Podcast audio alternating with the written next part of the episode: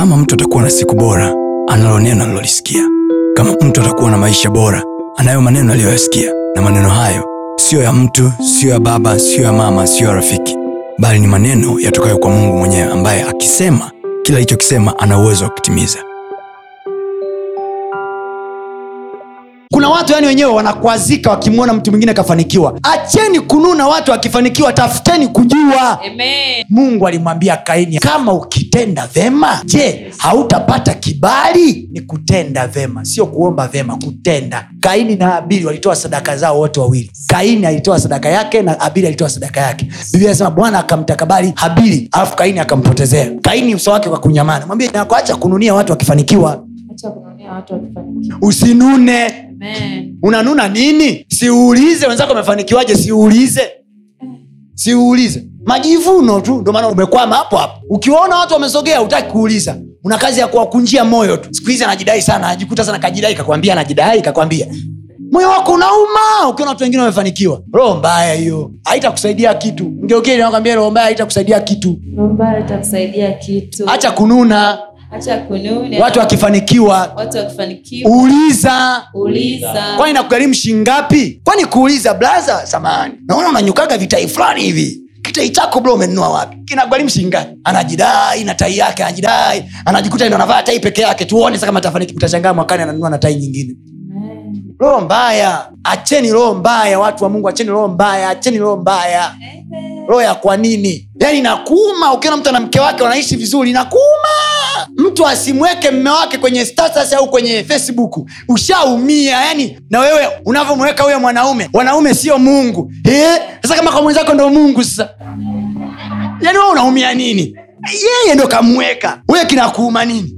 Sa unaumia nini? Mtu kamchukua mke wake kampeleka saluni kampamba kamvalisha nguo nzuri ndo mke wake sasa we blaza jamaa wajui tu wanawake yani wanawake wanawake si wakuwafanyia hivi. Eh, si wakwake we nakuuma nini? Kwani blaza wewe si yaani kinakuuma nini? Mwenzako akimpeleka mke wake saluni. Na wewe oa umpeleke wakwako tena umsubiri pale. Wakati wa kuosha unamwambia yule mwenye saluni naomba nimwoshe mwenyewe. Si wakwako si wakwako sasa umelipa mahali mwenyewe? Mtu ameona hapo kwenye geti lako umeweka likrauni pale juu. Ah, ameharibu hela za bule yani liukuta lote amejenga na blok huu ni upotezaji wa hela. Za kwako ukuta wangu hela zangu nyumba yangu wanaokaa humu watoto wangu. Wewe kinakuuma nini? Yaani sawasawa kiatu ninunue mimi kuvaa nivae mimi kukubana kikubane wewe. Vipi bana?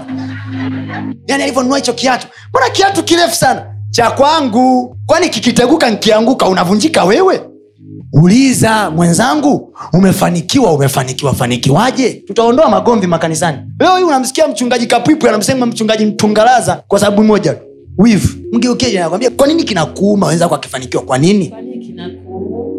Tuache kuumia na watu wakifanikiwa tuwaulize Yes. mwenzangu umefanikiwa fanikiwaje?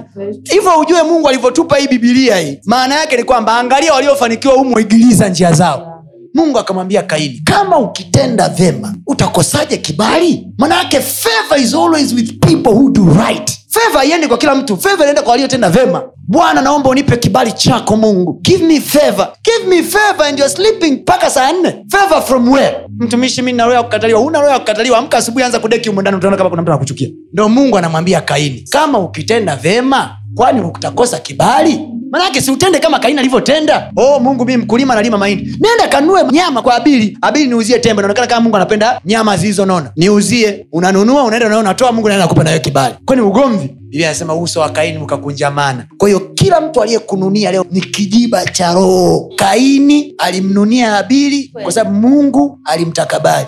Sio kila anayekununia anakuchukia. Wengine wanakununia kwa sababu anakuona jinsi mungu alivyokunenepesha. Oh, mungu anavyokupa hela. Oh, yes. mungu alivyokupa mensam mi nawaambia kweli moja ya sababu kwa nini lifespan inapungua kwenye nchi ni kwa sababu vijiba vya roho vinaongezeka kila siku watu wana roho kubwa sana. Yani hawatamani kuona wenzao wakifanikiwa. Kwao mtoto mdogo na miaka kumi na nane presha ishaanza kumpanda. Nini? Wivu. Yani unashindana na kila mtu mjini hapo unashindana na kila mtu. Na wengine hapa ni wamama wastaafu kabisa. Una kazi ya kukimbizana vitoto vya miaka ishiri na nane. Utakufa. We kula zako pensheni tulia. Ngeukie jirani yako ambia ndugu yangu. Ndugu yangu, ukinaona nimepiga hatua nimepiga hatua, usitafute sababu za pembeni usitafute sababu za pembeni, nifuate nitakusaidia nifuate, nitakusaidia. haleluya usiache kufuatilia masomo yetu mengine kupitia mitandao yetu mbalimbali ya kijamii ambayo yote inatumia jina la Pastor Tony Kapola, YouTube, Facebook pamoja na Instagram. Namba ni 0762153539. Barikiwe.